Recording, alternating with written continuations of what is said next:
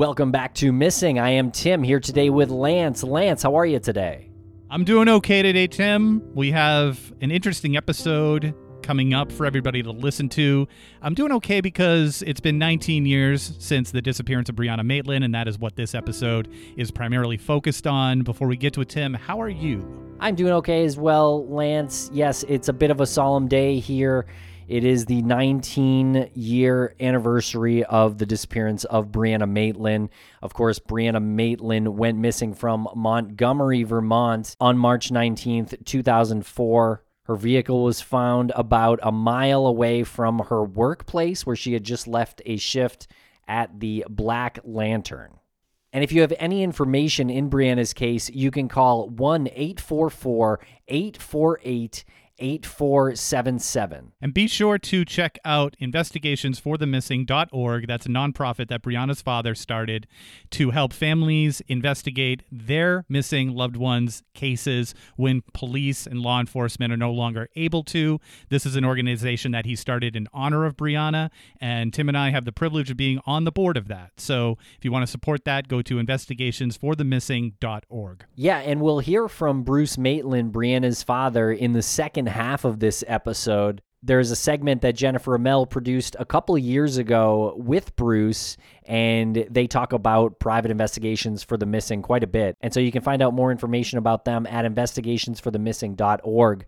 The first half of this conversation, Lance, is us speaking with private investigator Lou Barry, who has worked on the case for several years and has been on our airwaves on our Missing Brianna Maitland series several times now. That's right. And he's more than welcome to come back anytime with any sort of update, whether it's a big update, a small update, or even an update that he wants to tell us but can't and he'll shut us down anytime we try to dig a little bit deeper. But that's reassuring because that's why we know he's such a good investigator.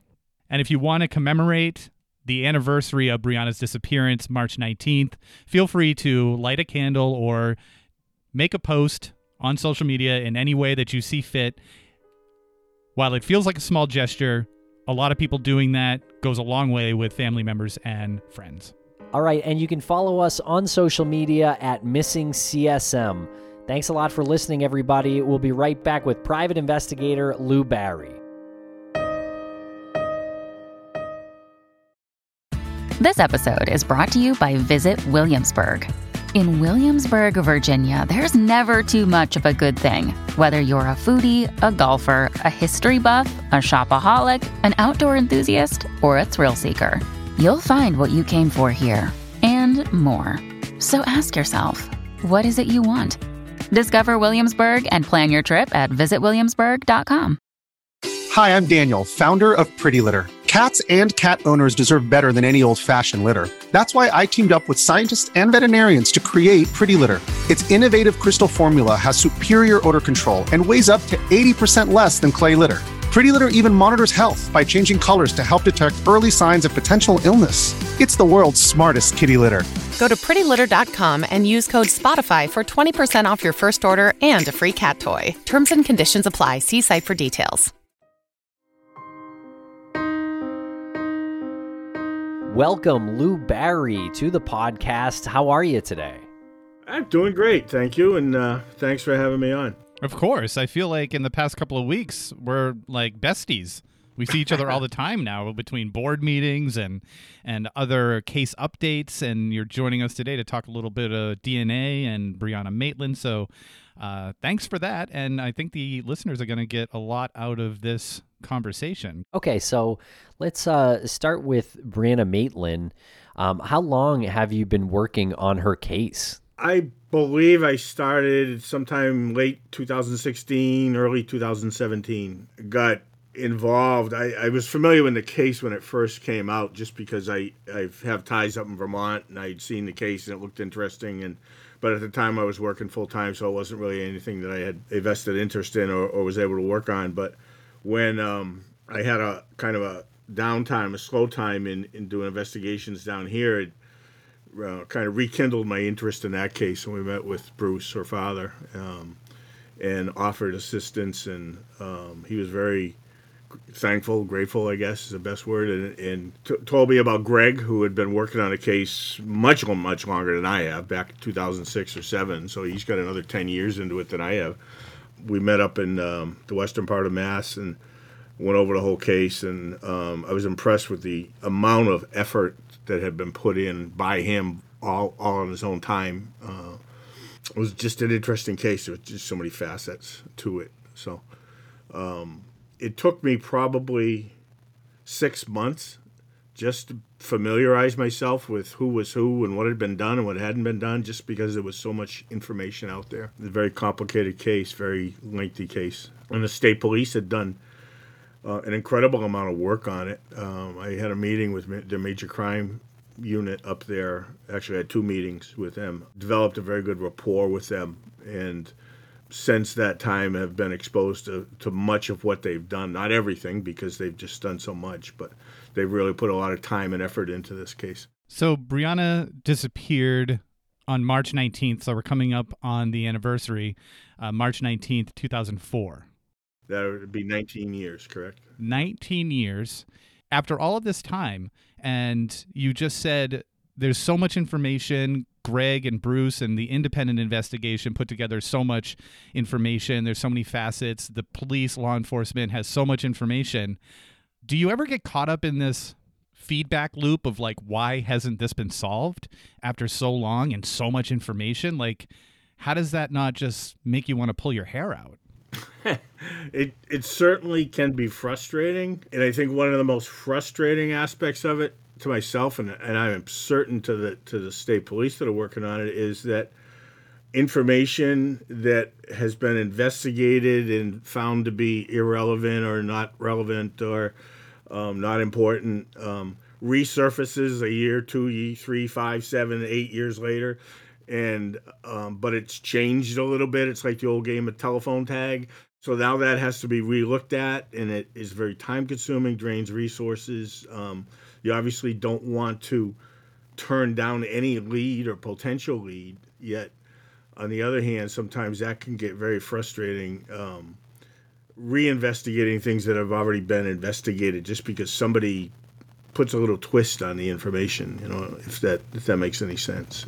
And so you are a current private investigator. Greg is also a current licensed private investigator. You both still work with Bruce, Brianna's father, on this case and for private investigations for the missing. You both volunteer your time uh, as private investigators to private investigations for the missing, the nonprofit that Bruce has founded. I know the anniversary of the disappearance can be tough for Bruce. How's he doing um, as far as uh, you know emotionally and w- with uh, the investigation right now? You know, I I think he's handling it a lot better than than many people would. He's very matter of fact about it. He understands the situation. I'm sure this is a very difficult time of year for the family, and I, you know I wish we had some real good news for him. Um, you know, the, these investigations are a series of highs and lows, and you have what you you think is a good lead, and and then all of a sudden you find out it's not such a good lead, and then things are quiet for a while, and then something else comes in, and you're hot on that, and then that peters out. So it's a imagine as a for an investigator, it's like a roller coaster. I can't even imagine what it's like for family members. But Tim, one thing you mentioned, I wanted wanted to point out. Greg and I do yes, and we investigate Brianna's case for Bruce. Um, and we also investigate and work on cases for PI for the missing. But those are two separate entities.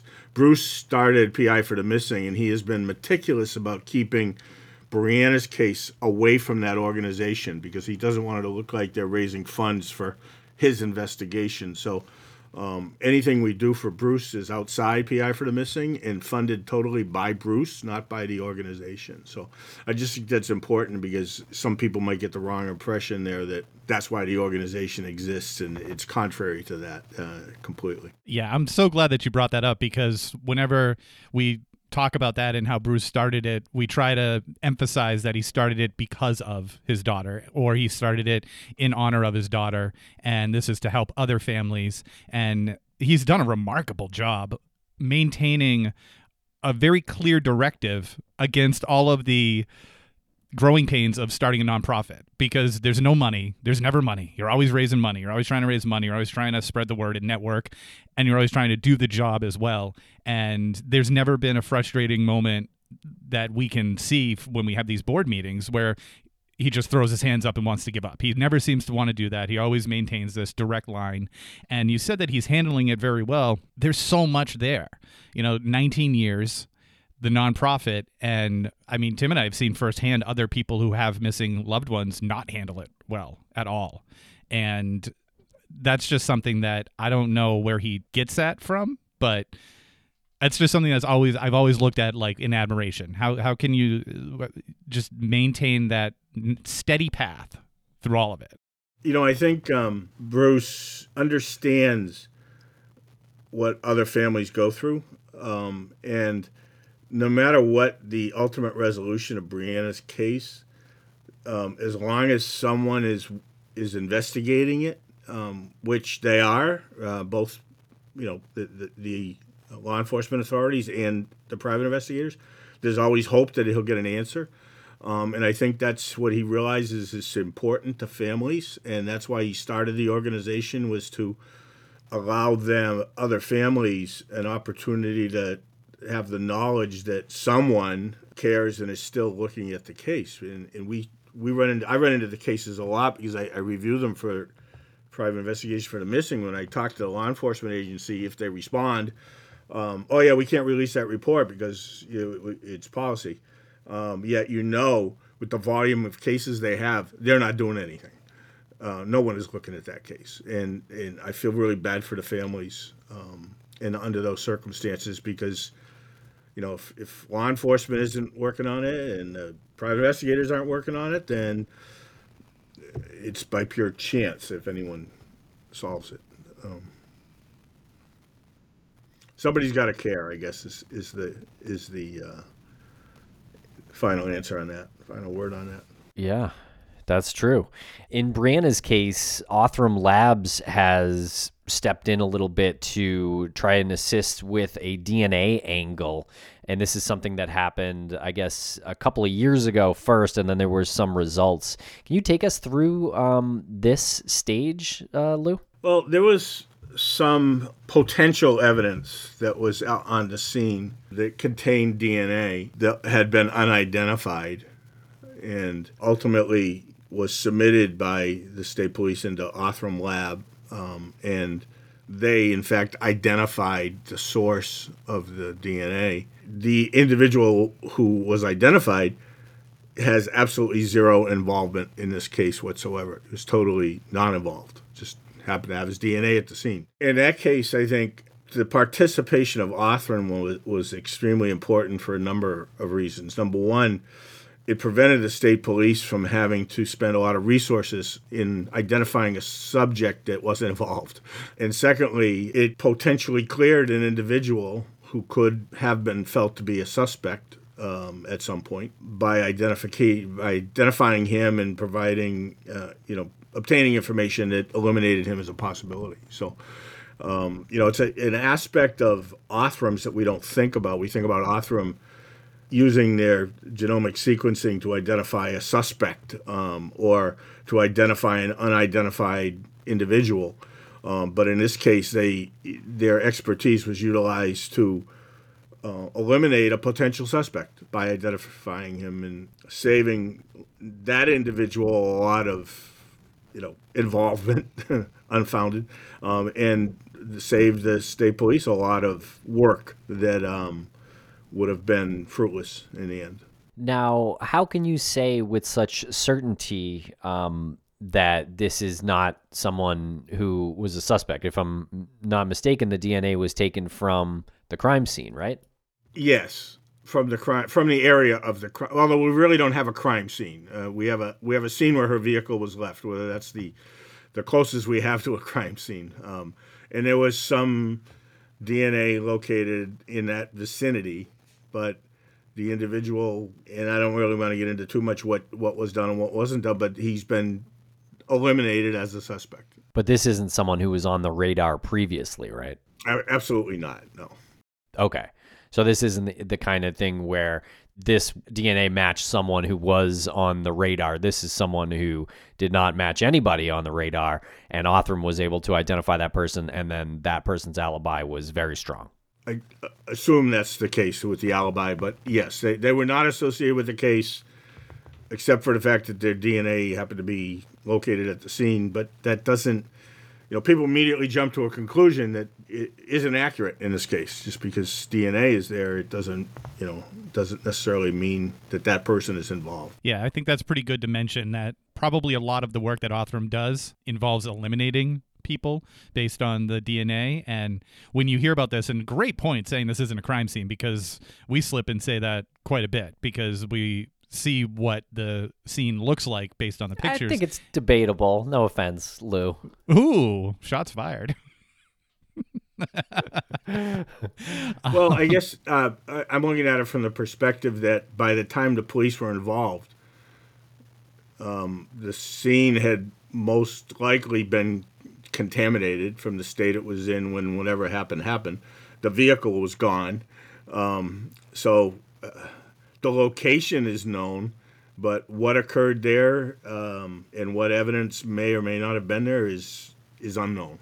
So this could this could be somebody who perhaps Brianna gave a ride to a week ago, and that person was on vacation during the time of her disappearance. I suppose that's one alternative. Um, Yeah. Or it could have been someone who threw something out of their car and Yep. it was at that location. I mean, I it, you know DNA can be from a number of sources. So And what about the time frame? Was it was the DNA by that person left around the time of Brianna's disappearance, or is that not uh, exactly known?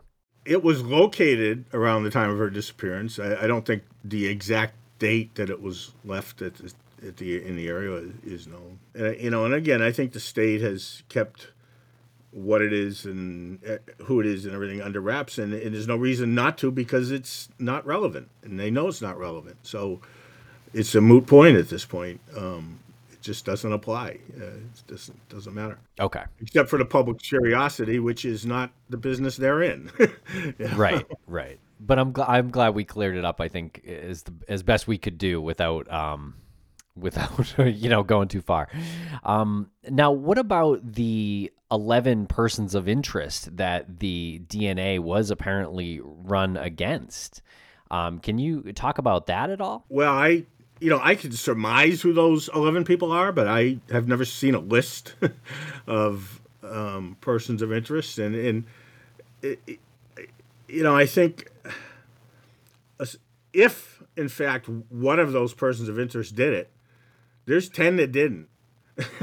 so, um, to make public or anything, any of those names would be unfair to people that are not involved because it's just you know potentially destroying someone's reputation uh, for for no reason, being unfounded. Um, and I've seen it in other cases, not not related to this one at all, where an individual was you know suspected to be involved, it wasn't involved, and it was proven that he wasn't involved, and because an arrest was made and a conviction was obtained by somebody else, yet for years, um, this individual had fingers pointed at him that, oh yeah, he did it. We know he did it, and he must have done it, and he didn't do it.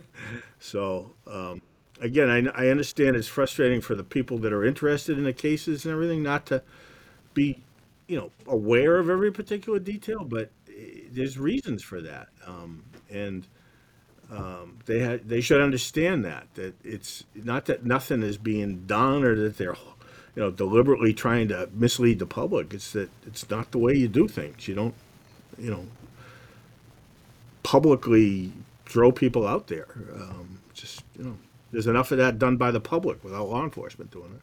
Right. That's that's our job. Leave that to us. um, and well, I I- you know to be honest, I when I first read that about eleven persons of interest that they compared the DNA against, I was really excited because I was like, wow, they've developed eleven persons of interest. That's that seems like a lot. Like I think we actually went through who we imagined those 11 people to be and I think we got to like 8 or something like that, but I you know, I have no idea on the accuracy. But my question is when Vermont State Police puts that out there about 11 persons of interest that they compared DNA against, does that mean that they've collected DNA for Brianna's case specifically from those 11 people, or is that 11 people that were on their radar that they could, uh, you know, find their DNA in CODIS? I, I did not have an answer for that. I, I do not know. Anytime something like that is put into the public, I guess, put uh, put out there to the public by law enforcement, is this maybe a tactic that they might use to if they're looking at certain individuals to see how they behave after something like that is out there in the public? I suppose it could have been. I again, I, um, but I don't think that would be normal procedure. I mean, I just don't. I don't believe so. I think the reason it was put out there was because there was so much. There's been so much attention paid to the case um, that you know this, and it was a big news. It was big news that they were they were sending off this DNA, and um, you know, particularly in light of the past few years, Othram's involvement in these cold cases that they've been knocking off in the span of two or three a week sometimes is just incredible. So, um, you know, I think it's one of the ones a reflection of how much time, effort, and expense they're putting into this case. That that they, you know, sent this off to Othram to have it analyzed, and and um, these are, you know, it's not a cheap thing to do. It's it's um, uh, it's an expensive proposition, and you have to have the DNA to do it. Um, and that's I think where where Othram and, and, labs like them are so valuable because you can have all the DNA in the world, and if you don't have a suspect, then forget it. Um, and as you well know, in in the town I was chief in, we just they just solved, not we, they just solved a 44 year old homicide. Um, at least identified the victim of a 44 year old homicide through genomic sequencing uh, 44 years later. So it's, um, you know, it's incredible what the work they're doing out there really is. And we'll be right back after a quick word from our sponsors. Hey, it's Kaley Cuoco for Priceline. Ready to go to your happy place for a happy price? Well, why didn't you say so? Just download the Priceline app right now and save up to 60% on hotels. So, whether it's Cousin Kevin's Kazoo concert in Kansas City, go Kevin, or Becky's Bachelorette Bash in Bermuda, you never have to miss a trip ever again. So, download the Priceline app today. Your savings are waiting. Go to your happy place for a happy price. Go to your happy price, Priceline. This episode is brought to you by Shopify. Whether you're selling a little or a lot, Shopify helps you do your thing, however you cha-ching. From the launch your online shop stage, all the way to the we just hit a million orders stage. No matter what stage you're in, Shopify's there to help you grow. Sign up for a $1 per month trial period at shopify.com slash special offer, all lowercase. That's shopify.com slash special offer. Families have a lot going on. Let OLLY help manage the mental load with new cognitive help supplements for everyone four and up, like delicious Lolly Focus Pops or Lolly Mellow Pops for kids. And for parents, try three new Brainy Chews to help you focus, chill out, or get energized. Find these cognitive health buddies for the whole fam at olly.com. That's O L L Y.com. These statements have not been evaluated by the Food and Drug Administration. This product is not intended to diagnose, treat, cure, or prevent any disease. Thanks to our sponsors, and now we're back to the program. So, next year is going to be 20 years, and that's a round number and two decades. Where do you think we're going to be in after 20 years? I'd like to say we have a suspect and he's in custody. There's two different perspectives here. Um, one is that of Bruce and the family is to find out what happened, and that's basically what we're doing for him. You know, as private investigators, we, we don't arrest people, we don't charge people, we don't do anything else. All we do is try and figure out what happened, and then if it's uh, something that you know is enough has enough evidentiary value to turn over to the police, then then they take it from there. Um, so that's our perspective: is find out what what the heck happened, and obviously the police perspective is find out what happened and find out who did it, and then bring them to justice. So they they go a little bit further than, than we do, obviously. But um, so I'd like to say, you know, we we could figure out what happened to her, and oftentimes that will lead to the second part of who did it. But I think at this point, the family's priority is to find out what happened. That's, you know, and, you know, it's been 20 years. God knows if whoever did it is still alive, even. I mean, that's, that's another thing. In this case I just mentioned, the 44 year old, the person of interest is deceased um, and has been for quite some time. So, um, certainly the family, however, is, you know, they know the, the children know what happened to their mother now, which is to them the most important thing. You, know, you can't punish a dead person. So, I, I assume it's going to be a combination of scientific research, DNA, and I guess to use a cliche, old fashioned detective work. But in your opinion, what is more important? What would be the more important discovery? Something that was directly connected to Brianna's person found somewhere, or the identification of a suspect through DNA? Well, I don't think you could do number two without number one. You got to have the DNA to identify it. I guess my strong assumption is any DNA that's at the scene of any value has been identified and is no longer assumed to be applicable to the case. So that precludes that. So any DNA now that is found would have to be found, you know, where she was or her clothing was or something. No, you also run into the problem over time. Um, you know, DNA does um, erode or, or um, is not as viable over time. So even if DNA is discovered, can you then extract enough to identify who that might belong to? That's a different different question completely, obviously. Um, so uh, I mean, you never know. There's, there's, these cases could be solved in other a number of ways. Uh, she could be found.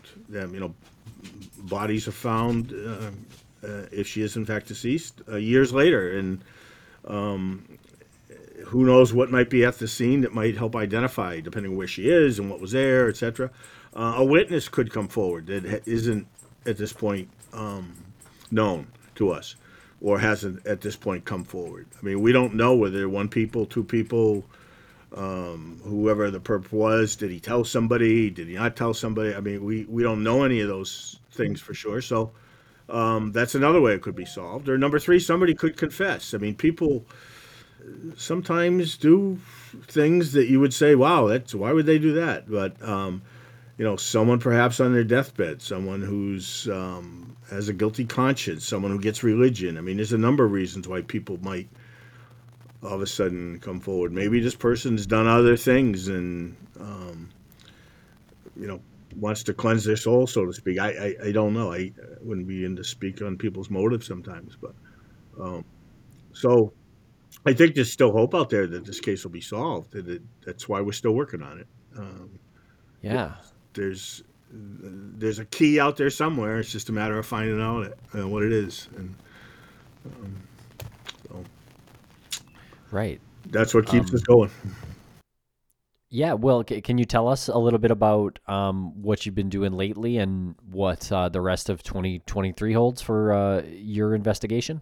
I try and keep in contact with the people on the periphery, friends, um, associates, we still get tips from time to time, which we follow up on. Um, you know, Greg and I will, you know, independently because he's in New York. Obviously, I'm in Massachusetts, so we don't see each other all the time. But we'll both go through our files, and you know, I'll get a call from Greg and say, "Hey, you, you know, I, I was just reading this. What do you think about this? And do you think was this ever followed up on?" And you know, so go, seeing going back and seeing if we missed something, misread something, um, maybe put something aside for the time and forgot about it. I mean that that happens, and sometimes you know you can go months without anything, and then bang, you get some information, and um, then it's you know you're, you're back into it again. But you know the folder sits on the desktop of my computer uh, along with a couple others, and from time to time I'll open it up and look at some stuff and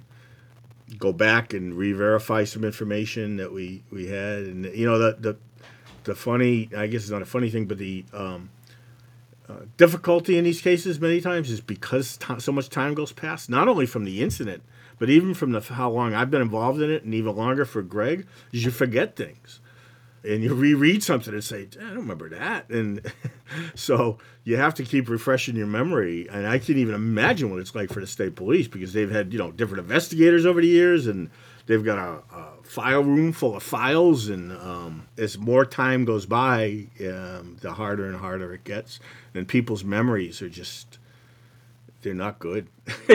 I mean, wit- witnesses are bad enough when they're fresh. Uh, eyewitnesses are not that reliable, unfortunately, and you you know throw in 5 10 15 20 years um, of time that goes by and their um, memory is you know is even worse you know it's just it's just a fact a human fact that's all you um, so that that can make it difficult but um, you know we just do the best we can that's all Hopefully next year we're back here, maybe talking about some development, something aside from what are we going to do next year when it's 21 years. So I think we're moving in the right direction. I, I will say this: the case is not sitting there dormant. I mean, there there are things that are being done, and there are still active uh, angles that are being uh, explored, um, particularly by the state police. So I, it's not like this case is just sitting there and nobody's doing anything with it. Believe me, um, it's it's still um, a priority, I would say, with investigators because it is solvable. I mean, it, it is a solvable case. It, um, it, there's not a lot to go on, but there's still avenues that need to be explored. And you know, we've had people say, "Wow, it looks this this person looks really good," and then you find out that they, had, yeah, yeah, not so good after all. As a suspect. But you know, I I think the important thing is to keep it fresh by things like your podcast here to, to keep it in people's minds so that they know number one it's not forgotten and you know maybe somebody has information out there that has again for one reason or another never come forward that could bring that little piece of information and and solve the case. And you know I, I keep going back to this case that we just had in town here a, a few days ago that, that was finally publicly solved, but you know that with that one identification of a niece of the deceased, and within a, a very short period of time, the police did an amazing job of of following up, getting witnesses, you know, um, tracking down people, tracing the path of of of where this victim was, and um, just absolutely incredible. But you, you needed that one little piece to, to get that the ball rolling. And once that was done, it was you know the scientific aspect started it, and then the the, the nitty gritty police work kind of finished it off. You know. Very cool. All right. Well, thank you very much, Lou, for uh, for chatting with us here today. Um, we really appreciate it. Well, you know, thank you guys for the service you provide um, to the these cases, to the to families of, of these victims, because um, that's the, the the real upside of of the way the media is today is that you can get the word out. You know, 20 years ago, even this stuff didn't exist. People outside the immediate area knew nothing of these cases, and now that's obviously totally changed and uh, can really make a big impact on them. And we'll be right back after a quick word from our sponsors. Thanks to our sponsors, and now we're back to the program. And now here's a segment that Crawlspace Media's Jennifer Amell put together a couple of years ago with Bruce Maitland about his journey and about the nonprofit private investigations for the missing. I mean, how I kind of deal with my daughter's disappearance, I describe it as a room that I go into uh, with a lot of memories, and it's it's difficult sometimes to deal with with those memories. And I knew that starting an organization like this, that kind of stuff would have to come up. So it took a while before I was uh, mentally ready to be able to do that. You have to make something good come out of all this. And the best way that I knew to make something good come out of Brianna being missing was to help other people.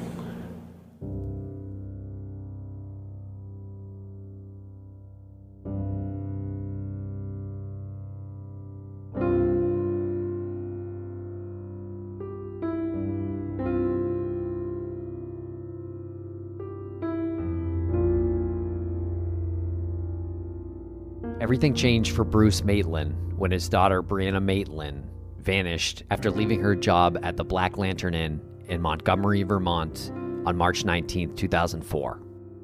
I'm Tim Pilleri. And I'm Lance Reenstierna, and we are the hosts of the podcast Missing, which covers the stories of missing persons. We also have the privilege of sitting on the board of the nonprofit Private Investigations for the Missing.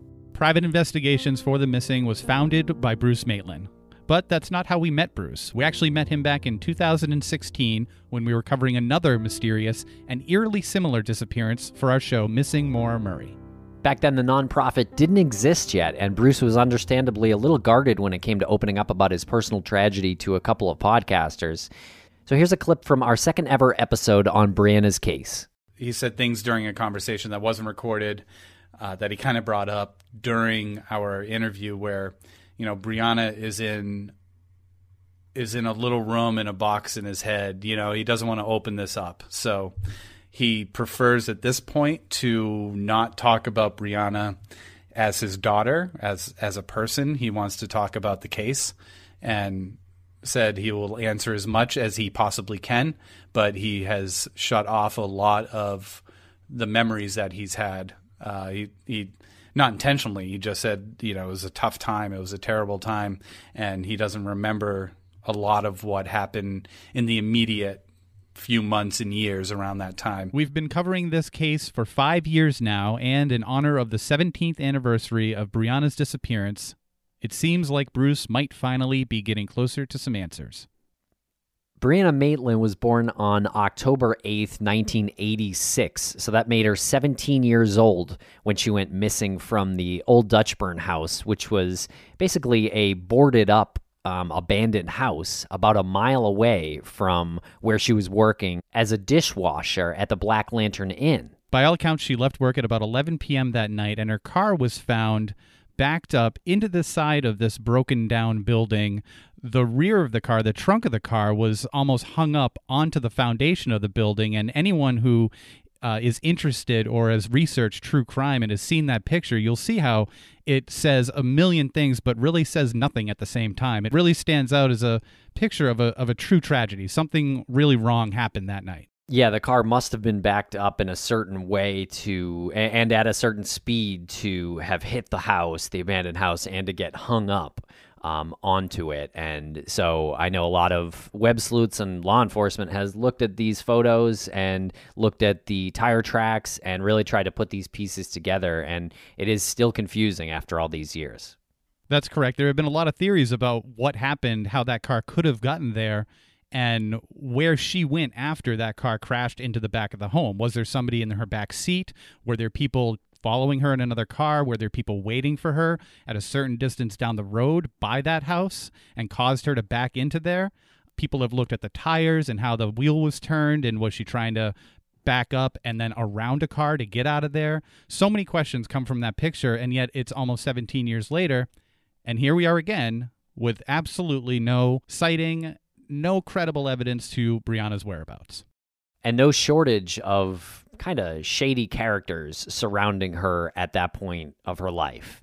And we've produced about 15 episodes on Brianna's case, and we have spoken about a lot of those characters. And uh, we spoke to some of Brianna's friends, and I think those interviews are really interesting. They go back a few years now, but her friends were well aware of who she was hanging out with and who was in their circle. And it still seems like the truth is being hidden.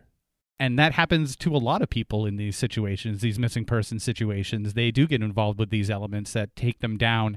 Um, a lot of people get out of them but some people have the unfortunate circumstance of falling too deep into these uh, situations. And that's what bruce wants to do with private investigations for the missing is try to give something back to these families and make something good come out of his own daughter's tragedy Bruce was pretty frustrated and really still is by the investigation or lack thereof from the Vermont State Police. And that led him to start speaking with private investigators. Greg Overacker, who Lance, he's become our friend too. He reached out to Bruce not long after Brianna went missing. He saw Brianna's missing poster while he was on the thruway in New York, and his heart just went out to the family and he reached out and they've been friends and been working on this case ever since. And really, throughout conversations between them, it led to Bruce having the idea about private investigations for the missing because private investigators are not cheap, Lance. And when you're talking about these expenses, a lot of these underserved families aren't able to cover that. And that's why their loved one continues to stay missing because now they're not even a priority for the law enforcement as well. And we recently sat down with Bruce to speak about what is going on with private investigations for the missing.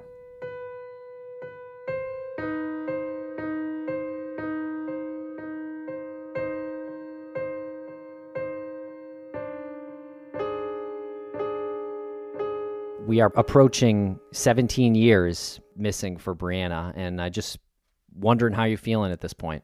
Seems like it was, uh, you know, a whole lifetime ago, and there's times when it just seems like it was yesterday.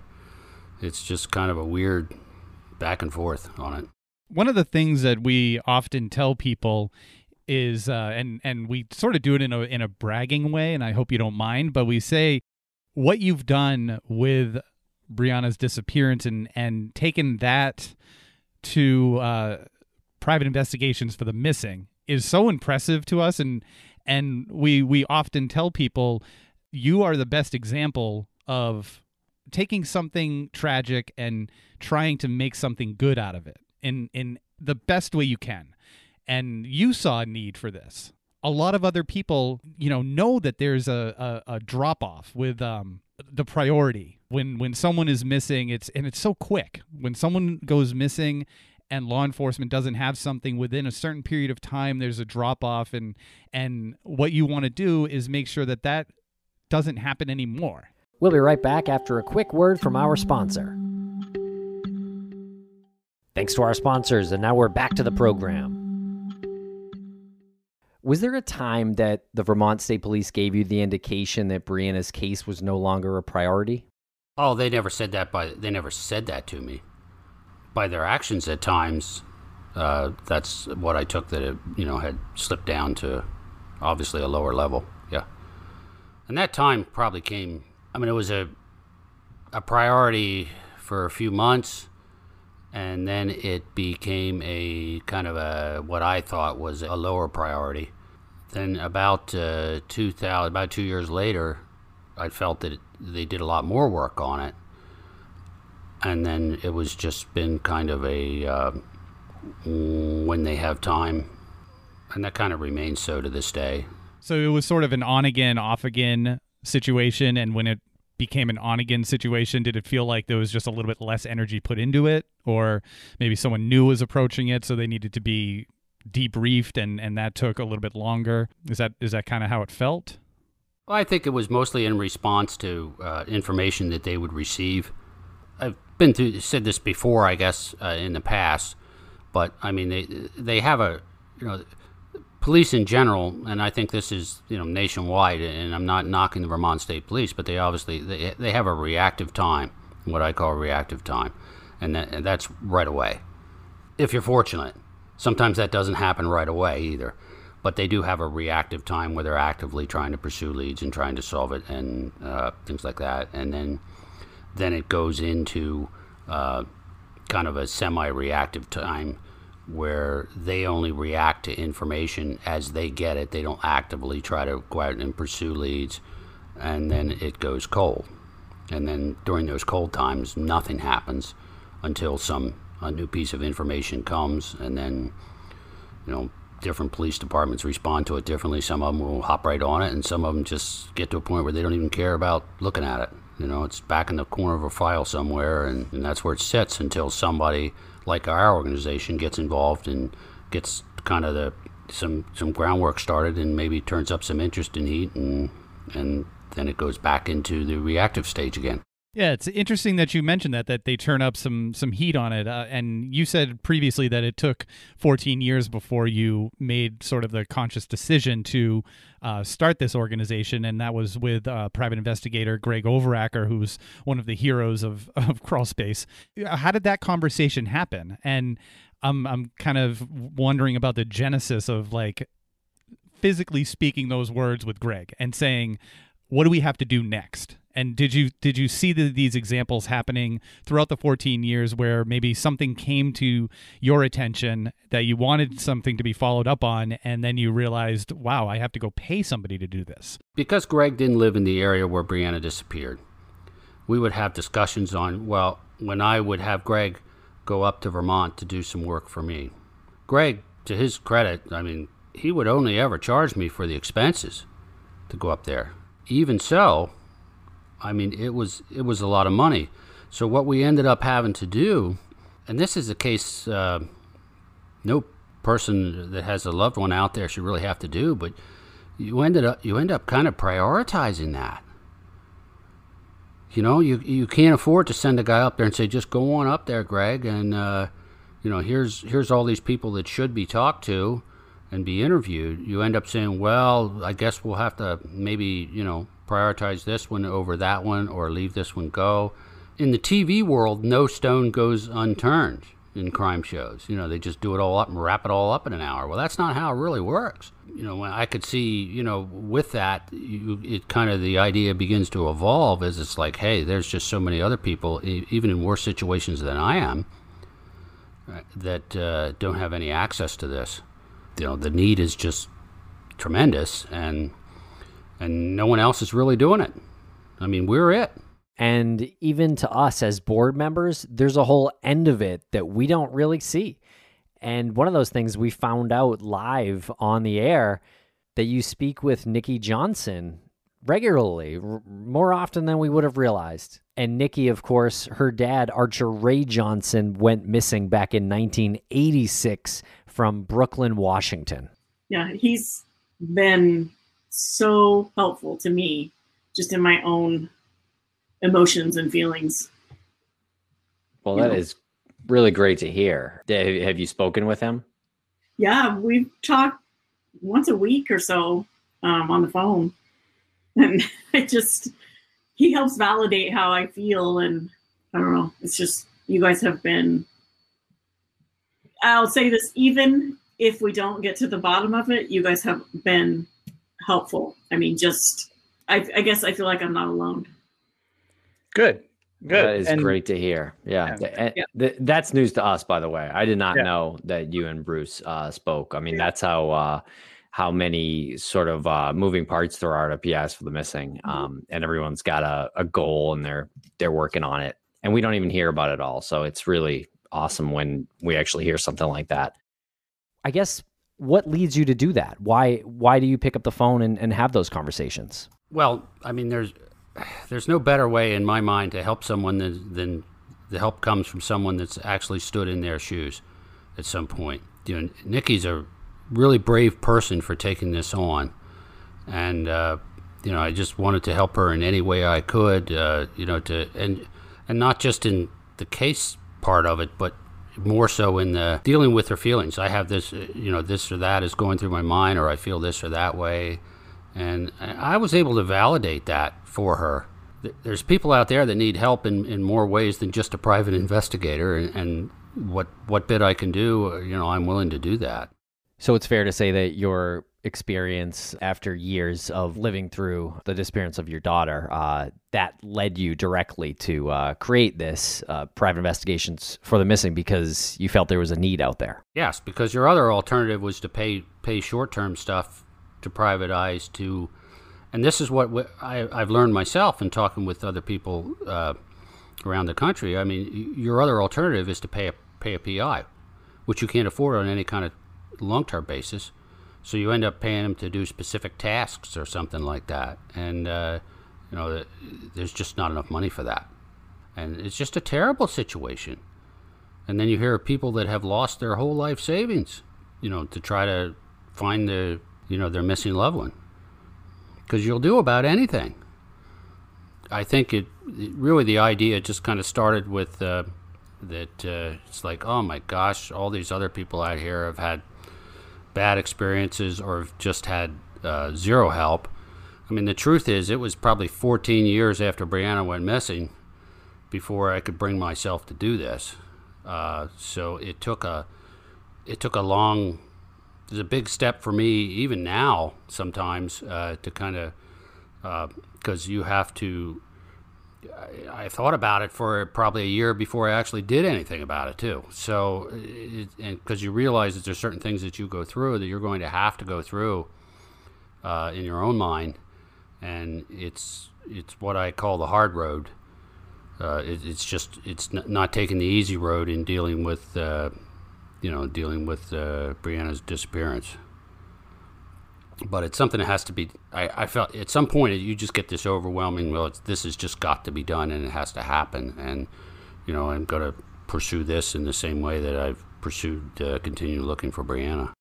There's a certain pain that comes out of it every time, but you learn to deal with it, just like you learn to deal with other things in life that happen to you. You know, it's just that's the way it is. So, you, you, that's that's why I call it the you know the hard road. You know, it's not easy.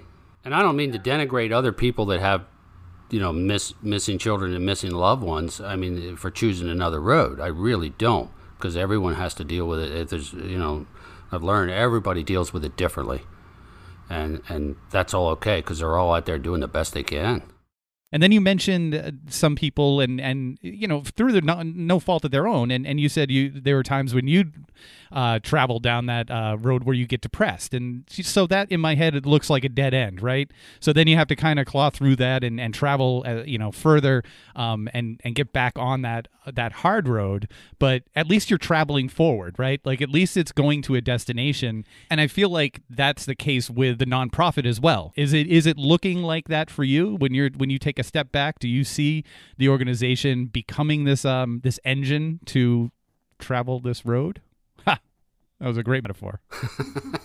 well, I mean, as you guys know, I mean, my dream is to have this as a nationwide organization. I would like to help as many people as possible. So that's always been the goal that's out there, and that remains the goal. I see no end to, to growth. You know, even years down the road, if I'm not around anymore, I, I want to see the see like the mission continue. So it's there's no end to it. The mission is pretty simple, really. Though it's it's the we we want to be able to provide at no cost PIs to help families find their missing loved ones. You know, if there was a one sentence definition, that would be it. And it gets a little more complicated and nuanced uh, as we go on. And all these other connections that you just spoke about, they kind of come out as a benefit stuff that's happened that's really surprised me. But uh, you know, it, it's a very simple, simple mission. There's just so many people that need help, and and and we want to try to help them out in any way we can. And then it becomes a, you know, part of what you guys do, Tim and Lance, and and uh, you know, obviously what the PIs are doing behind the scenes. You know, I I try to help out where I can, and all the volunteers. It's great. I mean, it's almost every day somebody needs some help, and we'd love to be able to help them all.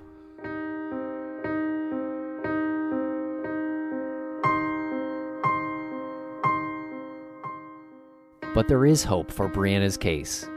Othram Labs has been working with DNA samples taken from the crime scene through the work that we've done with Bruce and with private investigations for the missing, we've had companies like Othram reach out to us to offer their help. And Othram is, according to their website, the first private laboratory built to apply the power of modern parallel sequencing to forensic evidence.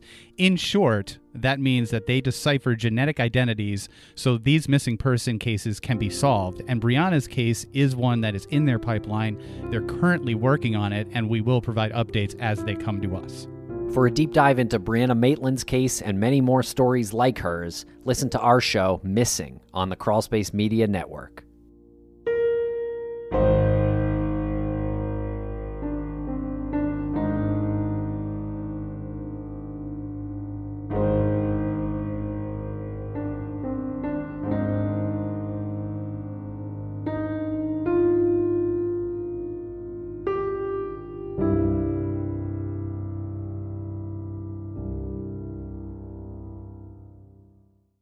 Judy was boring. Hello. Then Judy discovered ChumbaCasino.com. It's my little escape. Now Judy's the life of the party. Oh, baby, Mama's bringing home the bacon. Whoa, take it easy, Judy. The Chumba life is for everybody. So go to ChumbaCasino.com and play over 100 casino style games. Join today and play for free for your chance to redeem some serious prizes.